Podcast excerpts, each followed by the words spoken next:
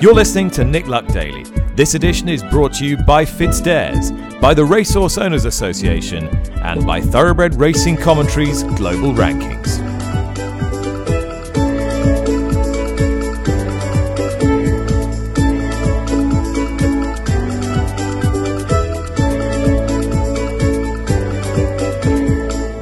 Good morning, welcome to the show. It is Friday, the 13th of May, but fear not, it's not all bad news because yesterday, here at York Racecourse, where I'm coming from today, we saw a potential star. We asked earlier in the week, was Sir Michael Stoute about to unleash the next Derby superstar? And the answer we got was quite probably as Desert Crown stormed to victory in the Dante Stakes here on the middle day of the Dante Festival. Fi- final day today. Lydia Hislop is alongside me. Um, Lydia, how impressed were you by Desert Crown yesterday? I thought he was really good. That was just his second start. Um, it looked like a competitive Dante field. Um, and I thought that he dealt with it very, very well indeed. Some signs of greenness in the latter stages, just going out a little bit to his right, but I'm sure he'll have learned plenty from that. And I was also taken with how sort of quietly, serenely confident Sir Michael Stoute was after the race. Yes, and uh, the significance was not lost on the crowd here at York that Sir Michael was back on a racecourse. He's had a, a very difficult couple of years with the loss of his longtime partner, Coral Pritchard Gordon, and sort of trying to keep the show on the road, a, a reduction in numbers of horses. And clearly, a, a, man who's been around for such a long time is going to have an, an awful lot of popularity and is going to be a big draw come Derby Day.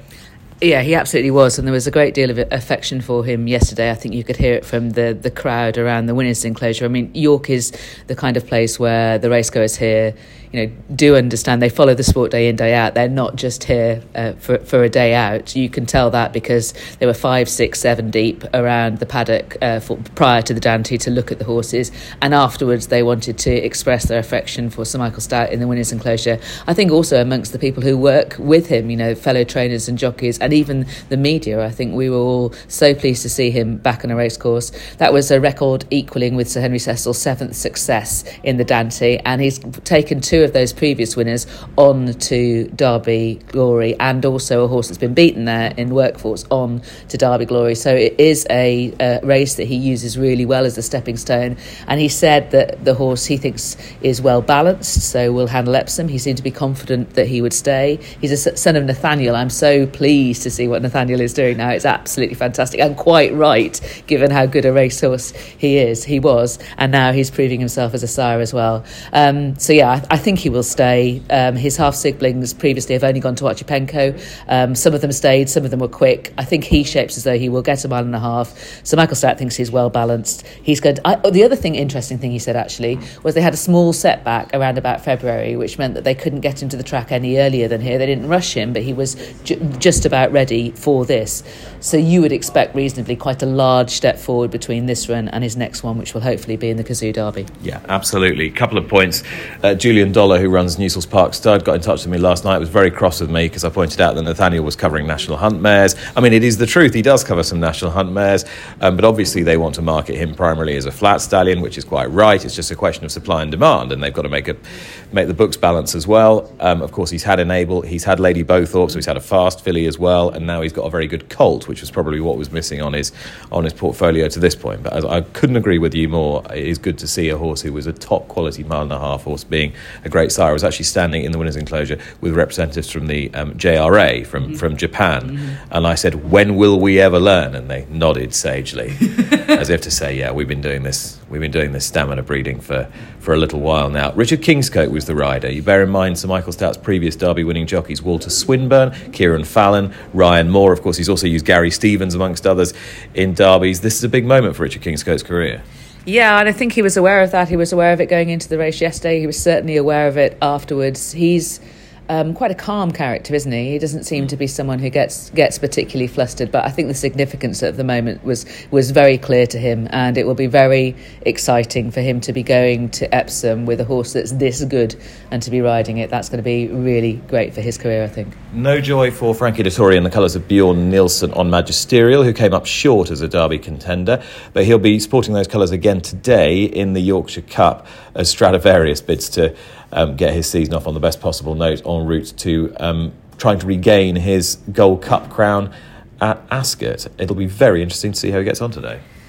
It really will be. He's unbeaten in five starts at York, even though Frankie Dettori has said in the past that he doesn't think York particularly suits him as well as, say, Goodwood does. And clearly, up until last year, he was the enduring star stayer 2018, 2019, 2020.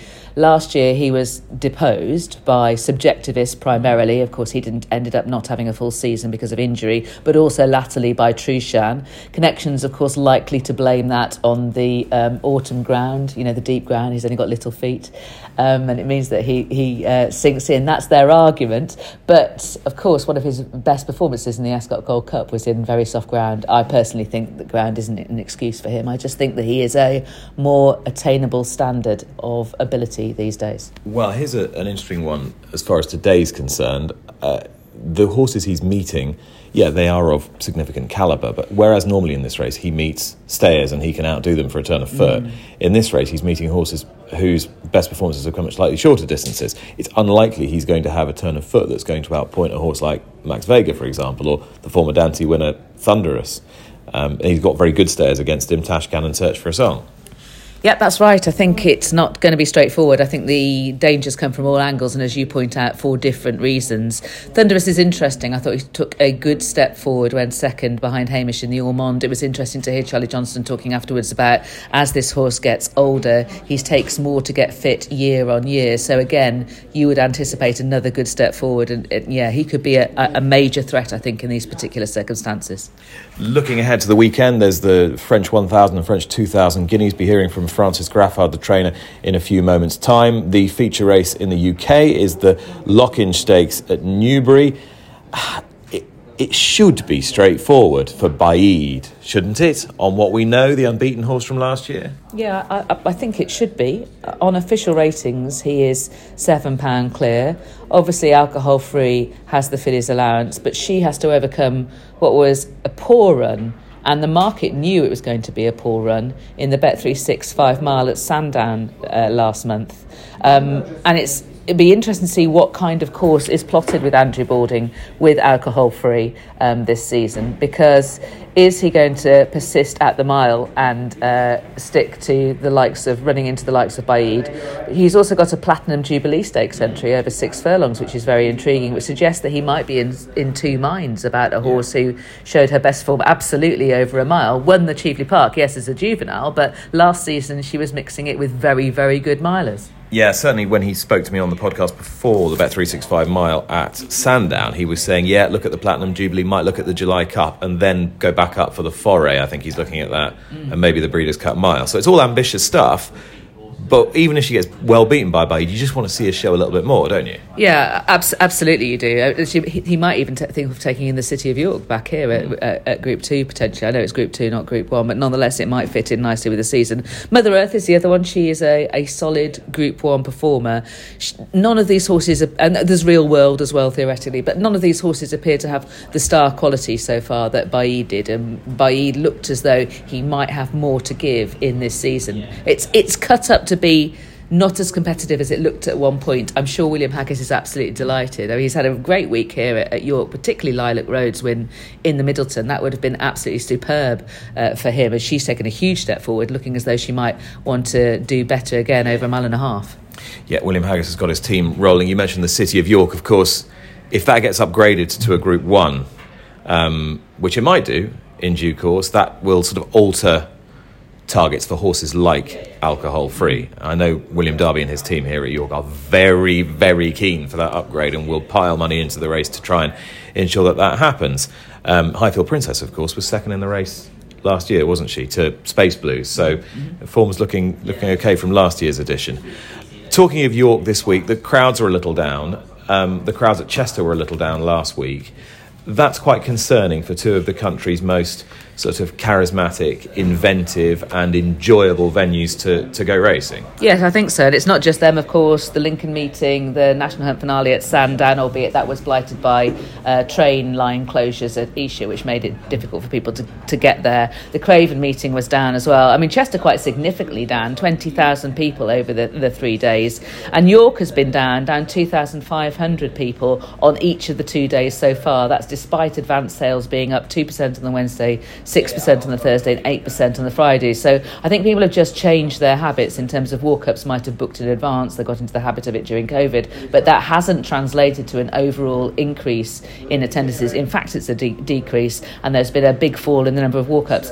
You can p- point out individual issues like the weather, particularly yesterday. I mean, it wasn't that great. Sorry, the weather on Wednesday in particular wasn't that great on Thursday. Again, it's going to be windy and cold. You know, it hasn't been a, a lovely summer-like spring so far. You can point to the you know the train line issue at, at, but none of these things really add up to the total, which is that it is a very challenging environment at the moment, and I think lots of um, leisure industries are feeling it. I'd like to understand how horse racing is standing up compared to other sports and other leisure industries.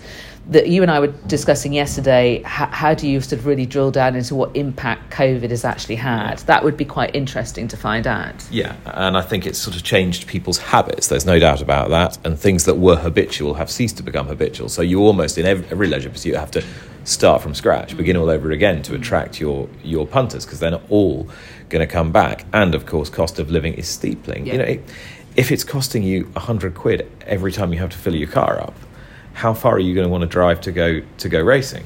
Yeah, I think all of these are issues and it's only going to get worse with the cost of living crisis getting worse and worse you know the predictions becoming quite dire people will have less expendable cash racecourses are, are, are, going to have to perform well in that environment, and horse racing is going to have to perform well.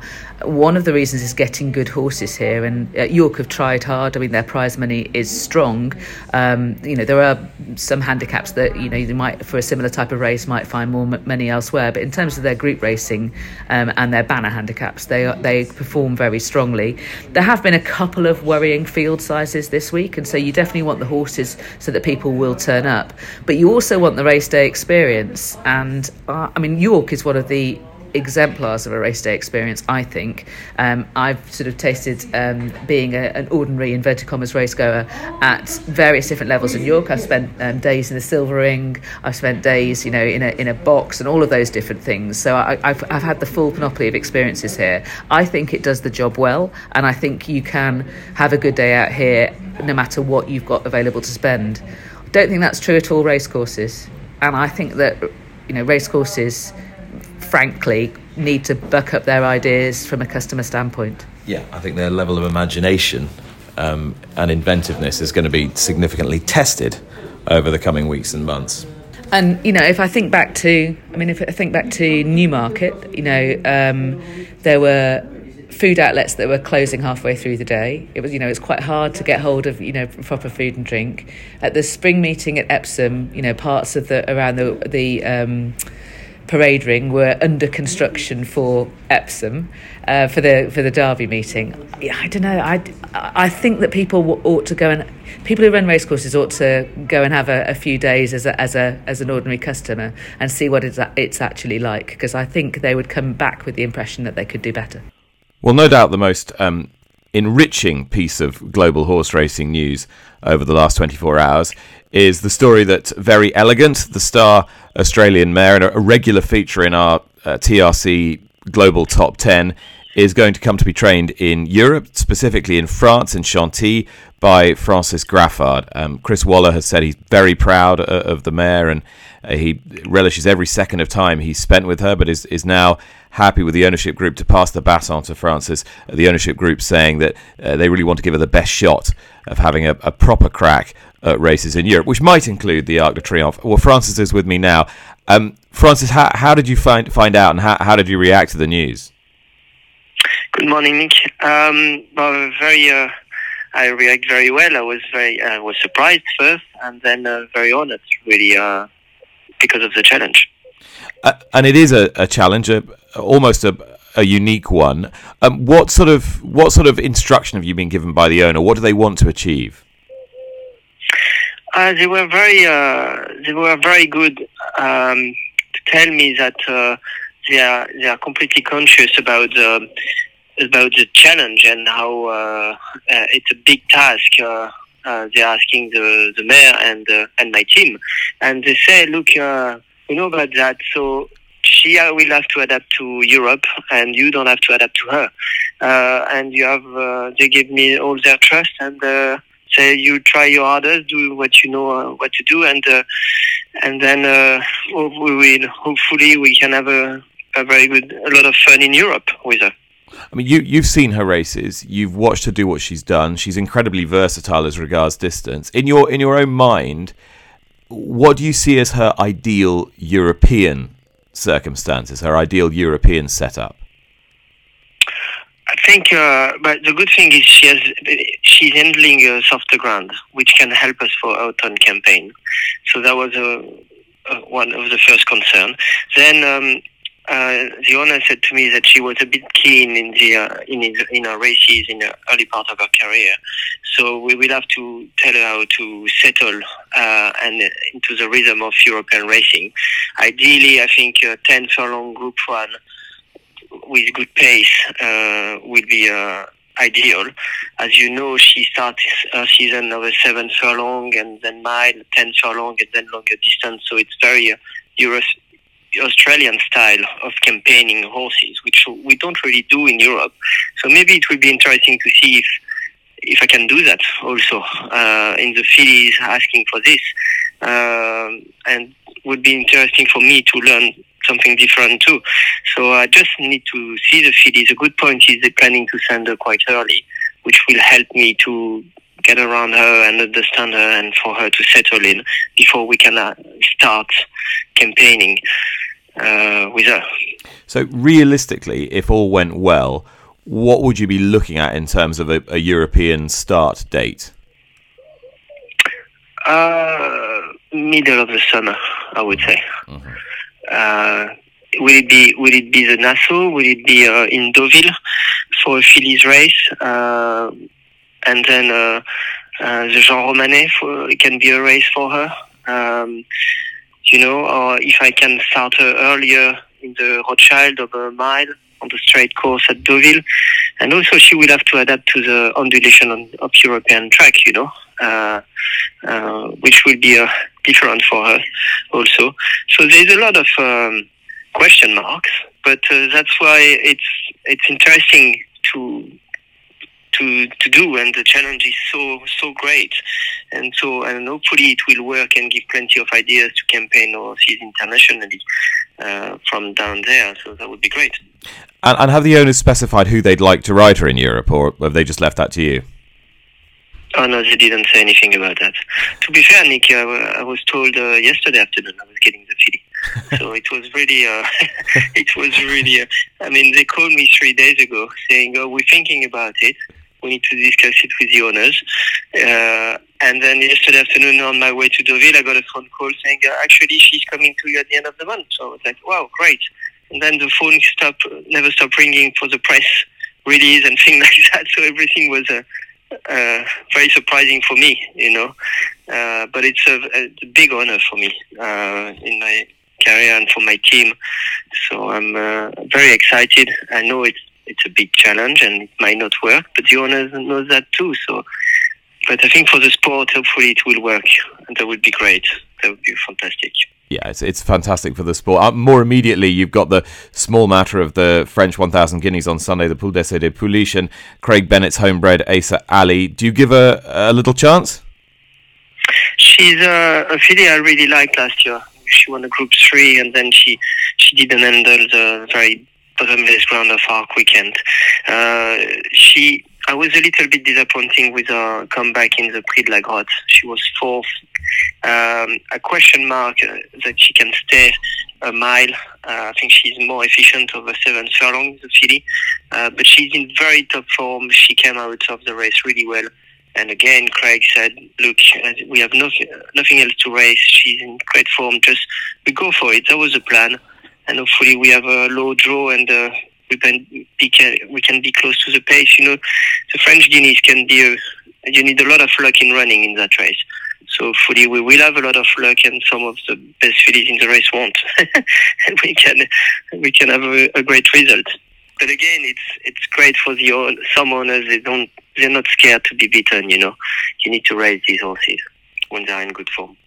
Francis Graffard there, and I can't I can't echo those sentiments um, loudly enough. That final line when he said, "The owners don't mind being beaten. These horses are here to race, and the fans want to see them."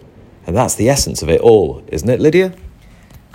I think it is, and you're alluding, aren't you, to the, the Kentucky Derby winner um, not not turning up for the Preakness, and you've you've put your head above the parapet here and expressed your disappointment in him not turning up, and you've had it blown off, haven't you? Yeah, completely blown off. Yeah, the the, the more zealous um, Twitterati in US horse racing have absolutely torn me to shreds for expressing the view that I, I feel that the Kentucky Derby winner. Why wouldn't he go to the Preakness? It's kind of a shot to nothing he, I'm not going to disrespect him by dogmatically stating that it was a fluke, but he was certainly the beneficiary of extraordinary circumstances in the Kentucky Derby. And if you were talking about what's best for the horse, which is the argument being bandied about, then you wouldn't necessarily have said, given his previous profile, that it was a given that what was quote unquote best for the horse going into last weekend was to run in a 20 field Kentucky Derby from the outside gate any more than it is now having established himself as a, a, horse of some quality, to try and spring another surprise in the Preakness Stakes. The trainer says he is A1. The trainer says he's eaten all his food. The basic markers of his well being are good. Now, I'm not suggesting advocating running a lame horse or an unsound horse or a horse whose well being may be compromised. Far from it. But you sort of think, what's the point? Of the Triple Crown as an entity, as something we've held up as a, the, the most recognisable marker of historical significance in the sport, if a horse who's won the Derby is simply not going to run in the Preakness because connections feel that it would impinge upon his chance in the subsequent Belmont Stakes. Nobody ever said it was supposed to be easy. Mm. Every Belmont Stakes winner in history would have had their chances increased probably by not having had a race in top company three weeks earlier. Probably, I don't know that for certain. But the whole concept of it is that it's supposed to be challenging. And the fans are owed a horse turning up in the Preakness. We've asked 19 million people to care about this horse, and now he's not going to run. And so they'd say to you, well, why isn't he running? Is he injured? Well, no, he's not injured. They just don't feel like it. And the other point I was going to say was that they said, oh, we want to preserve him so that we can pick our way through the season to make him the three year old champion. Well, that's not your call. Mm-hmm. You run him in the races, and then the races decide whether you're the three year old champion. Yeah, absolutely. I agree with, with all of that.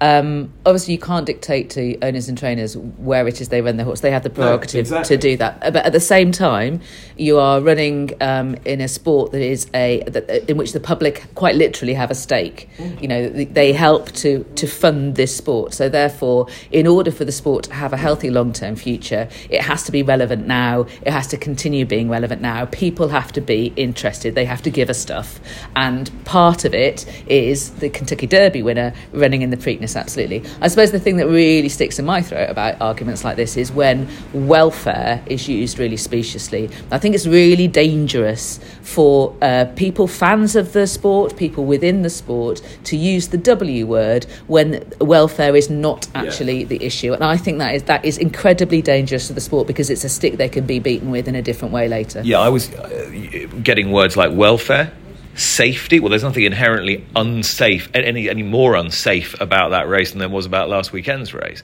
Welfare, safety. What's best for the horse? Well, what do you mean by that? Do you mean what's best for the horse?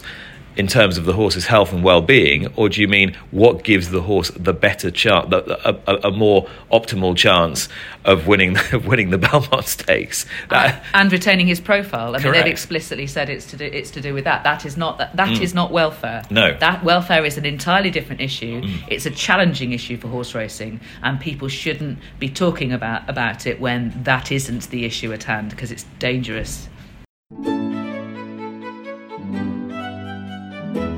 Well, you'll have heard on the pod over the last few weeks our desire to promote the benefits of shared ownership. Obviously, we are not alone. A lot of racecourses are getting in on the act. We featured Newbury a few weeks ago, and this week at York, uh, a similar initiative is taking place. Uh, Matty Sterling is responsible for marketing and sponsorship at York Racecourse and is with me now. Uh, Matty, just tell me what's happening on this third and final day of the Dante Festival. So we are joined by 16 syndicates today who will all be located in the ground floor of our Ebor stand. And they're all here to promote their syndicates and try and entice you to take the next step into racehorse ownership. It's all great fun. We'll also be joined by ROA and GBR who are part of the scheme running the ownership days across a lot of racecourses in the next few weeks. So, a whole range of syndicates. The idea is that perhaps if you haven't been involved in racehorse ownership before, or if you want a new experience, it's a it's a showcase. Really, it's like a, it's a trade fair for, for, for owners. Yes, that's correct. So it's a trade fair for the syndicates to show um, racegoers that maybe are a bit too scared to take the next step, but really want to have that next level of involvement and showcasing how easy it is to get involved and how affordable it can be um, if that is what you want to do. You know, some of them are as little as £50 a month, which is a meal out or a gym membership. Um, and for that, you can have a racehorse that you can follow day in, day out, get updates from the trainers, and then hopefully come to the track and have a winner. So, covering all the bases in terms of the range of syndicates and the cost options available. Who have you got um, showing up today? Um, so we have 16 in total, um, but we've got Hambleton Racing, Hampton Racing, Nick Bradley Racing, Onto a Winner, um, Ursa Major, Titanium, just to name a few. But we have really got a, a great range, and um, for all budgets, all locations within the country, there is something for everyone. It's Friday, so it's time to peruse the Thoroughbred Racing Commentary Global Rankings, which do have a little dynamism this week, and we're also going to be digesting the implications of the Kentucky Derby and the Kentucky Oaks. Right, the top 10 this week are as follows. Uh, down one at 10 is Hot Rod Charlie, the horse who was so game on the Triple Crown Trail last year. Uh, down one at nine is Anamoe for Australia. Down one at eight is Verry Elleegant. What news we received earlier in the program that the New Zealand bred Australian trained mare would now join Francis Graffard. What an opportunity for him. Down one at seven is the Japanese star Efforia. Down two at six is the now retired Knicks Go. Steady at five is our old friend Zaaki, and he's got some big days around the corner as well. Now, the most significant climber into the top 10 this week is the best American sprinter, Jackie's Warrior, after that dominant performance at Churchill Downs last weekend. He's up to four in the world. Steady at three is Life is Good. Steady at two, Nature Strip. And at one is Golden Sixty, clinging on grimly to that top spot. But, James Willoughby, before we get into all the uh, American horses, for how long will Golden Sixty be in there? Because tomorrow we might see a re entry into the top 10 in the shape of. Baaeed. He left the rankings uh, number two in the world with 2,077 points at the end of last year. Top spot is 2,044. Now, obviously, because of the lag in time between then and now, the rankings will be more uncertain about exactly how good Baaeed is. This is a priori in running actually in the Lockinge, but a good performance in the Lockinge will reassert what he did before. And we're definitely looking at a world number one if he wins.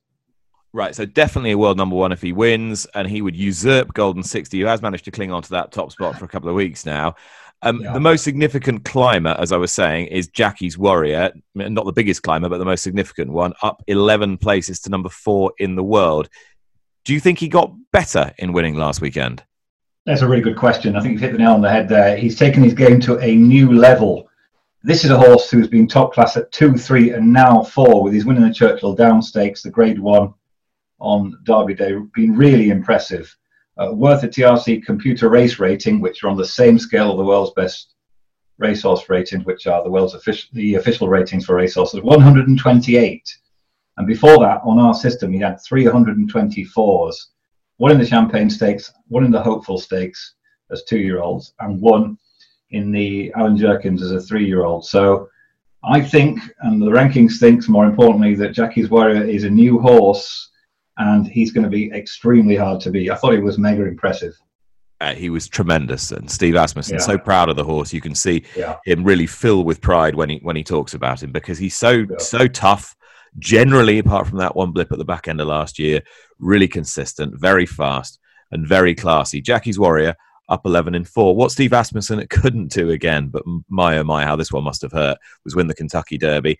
Um, to what extent do the rankings believe that Epicenter remains the best horse in the race? Well, I think we see how the rankings works perfectly in these instances, where a traditional rating system would have no option but to put Rich Strike above some of the horses he did behind. Obviously, the portfolio approach used by the rankings you can find on thoroughbredracing.com take a more conservative view. And Rich Strike moves up from a position in the 700s, I think it's 1700s, sorry, having done nothing really of note before, to 132 in the world. He, his performance rating of 117 is right at the bottom of the range of uh, Kentucky Derby winners. And that's because he was a statistical shock and a betting shock too.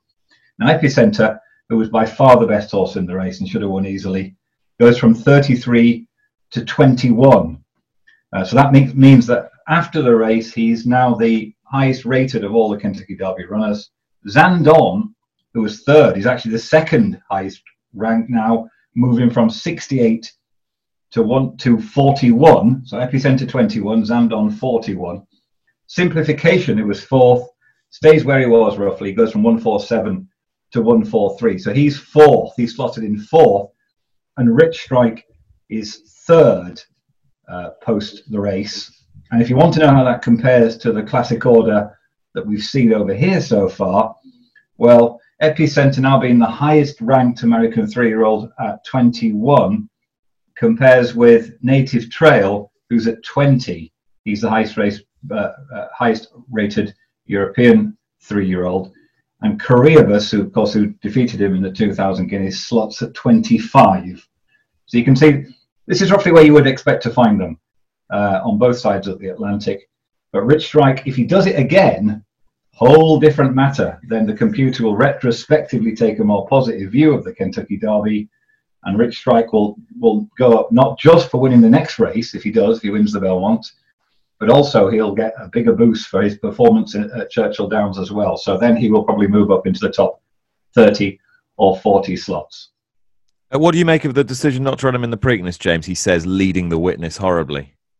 Well, I mean, I agree with you. I know what your view is. I, I agree with you. I, I don't see the argument whatsoever.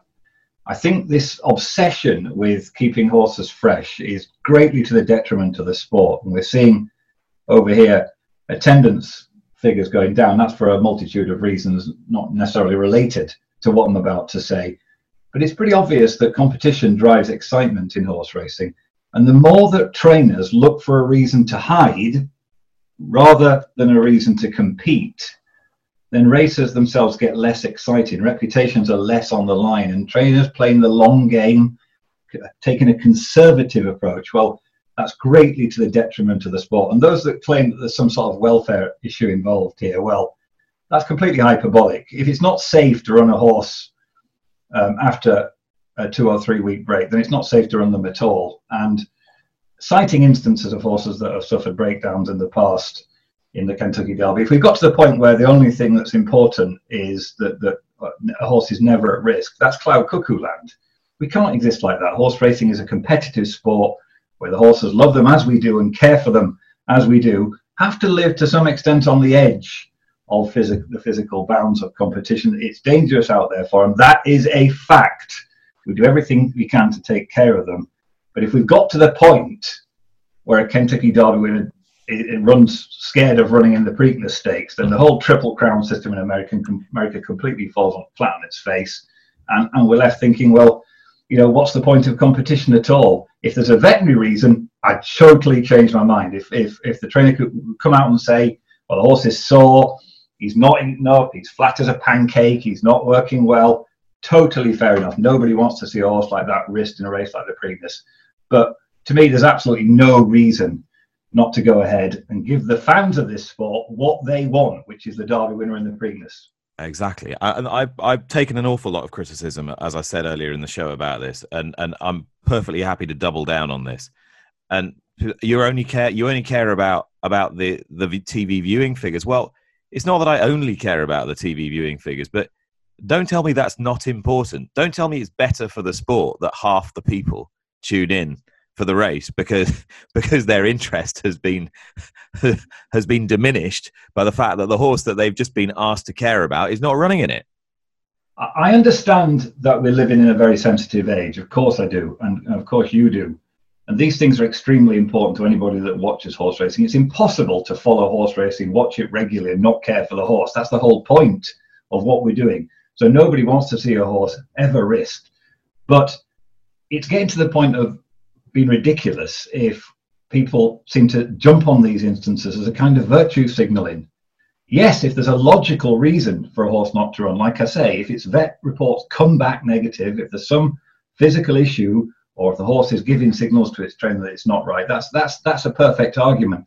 But philosophizing on, uh, with no evidence whatsoever that a horse shouldn't run a race just because you have some sort of posture about the Triple Crown series being unfair on a horse.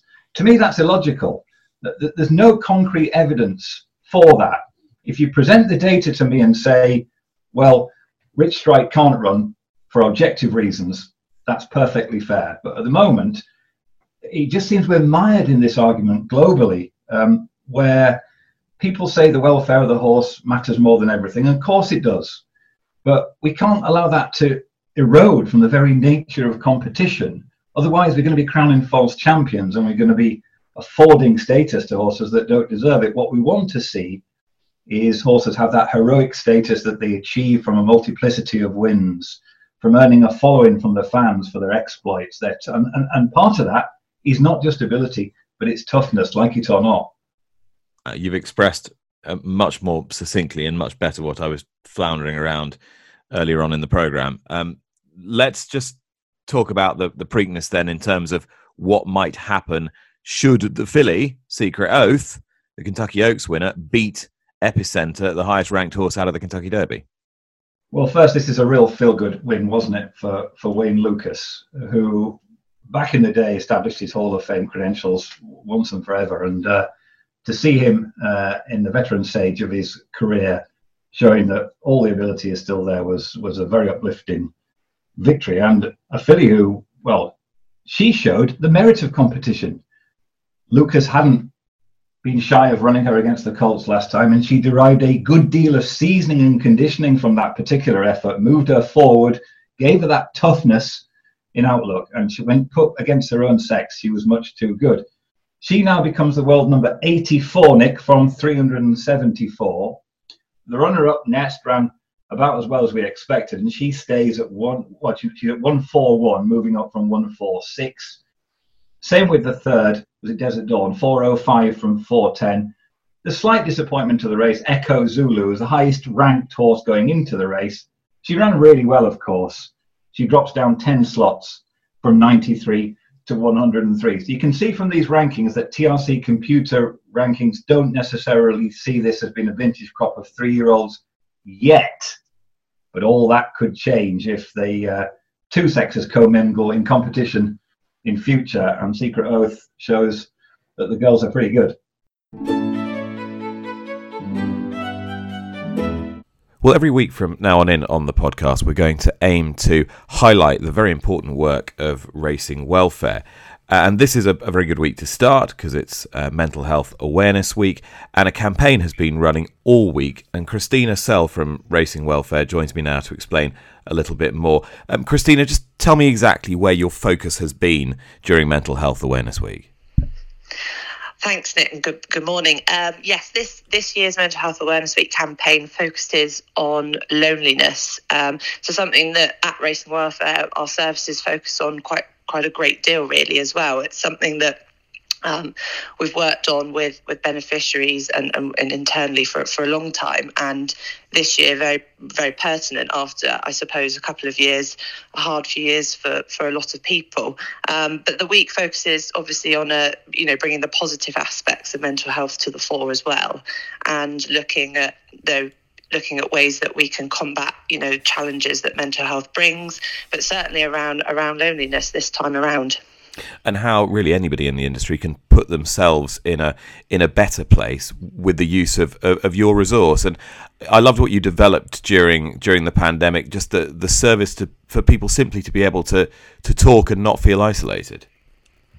Yes, absolutely. So we, um, the team developed Check-in and Chat, which has been so well received, and we've seen some really, you know, some fantastic case studies out of that. Um, which is a service, as we say, with racing welfare volunteers, so they also get something out of it. And obviously through the pandemic, you know, ringing people, whether it would be weekly, um, every, you know, two weekly, monthly, whatever it was, you know, people had someone to chat to if they, you know, if they felt alone or, um, or you know, just general chit chat could have been about anything. Um, and I think that really supported people, and it was just nice to know that we were able to do that. And you know, that's carried on. You know, it's still a very popular service. And I know you're you're launching this week the awareness of the conference that you're you're having in the autumn. Tell me a little bit more about that. Yes, that's really exciting. So our first our first conference at Racing Welfare, it's going to be virtual. It's on the 19th of September, um, and it's going to focus on um, healthy people and healthy organisations. So we launched we launched uh, the sale of tickets yesterday. Um, you can grab an early bird ticket for 35 pounds, and that's until the 1st of July and we've got um, Helen Brewis from Robertson Cooper, who are health and wellbeing specialists. She's going to be chairing and hosting the conference, and then we have keynote speech from uh, sports psychologist Michael Caulfield, and we're going to be announcing the other panelists kind of in the coming weeks and months, just to kind of build up that ante and and and you know kind of build some excitement around it too. But yeah, focusing on healthy people and healthy organisations. Well, thanks to Christina and to all my other guests today. Uh, Lydia is still with me and I think has a tip for when. The first race at Newbury today, a horse that I've got a tenth share in, uh, the Horse Watchers is running. Hathlul. Yeah, Hathlul is running. And in a race that might finally suit him. What, strong pace? Mm, exactly, which has been a, a totally uh, um, absent from most of the races he's ever run in over the winter. Decent ground? Decent ground, absolutely. He went, and flat track as well, and a mile on turf uh, yeah, Hathlul in the in the one o'clock at Newbury today. And who's riding him? That is Liam Brown. Excellent. Not that one. No, not that one. The, the other the one, the new one. The, yeah, yeah, he's lovely actually, Liam. I've, I've um, media trained him. He is a very, very nice young man, and he's also a very talented young man. Be even nicer if he delivers you a winner Absolutely. this afternoon. um, right. Good luck to Lydia. And thank you very much for listening. We will be back again on Monday morning, but from all of us here, bye bye.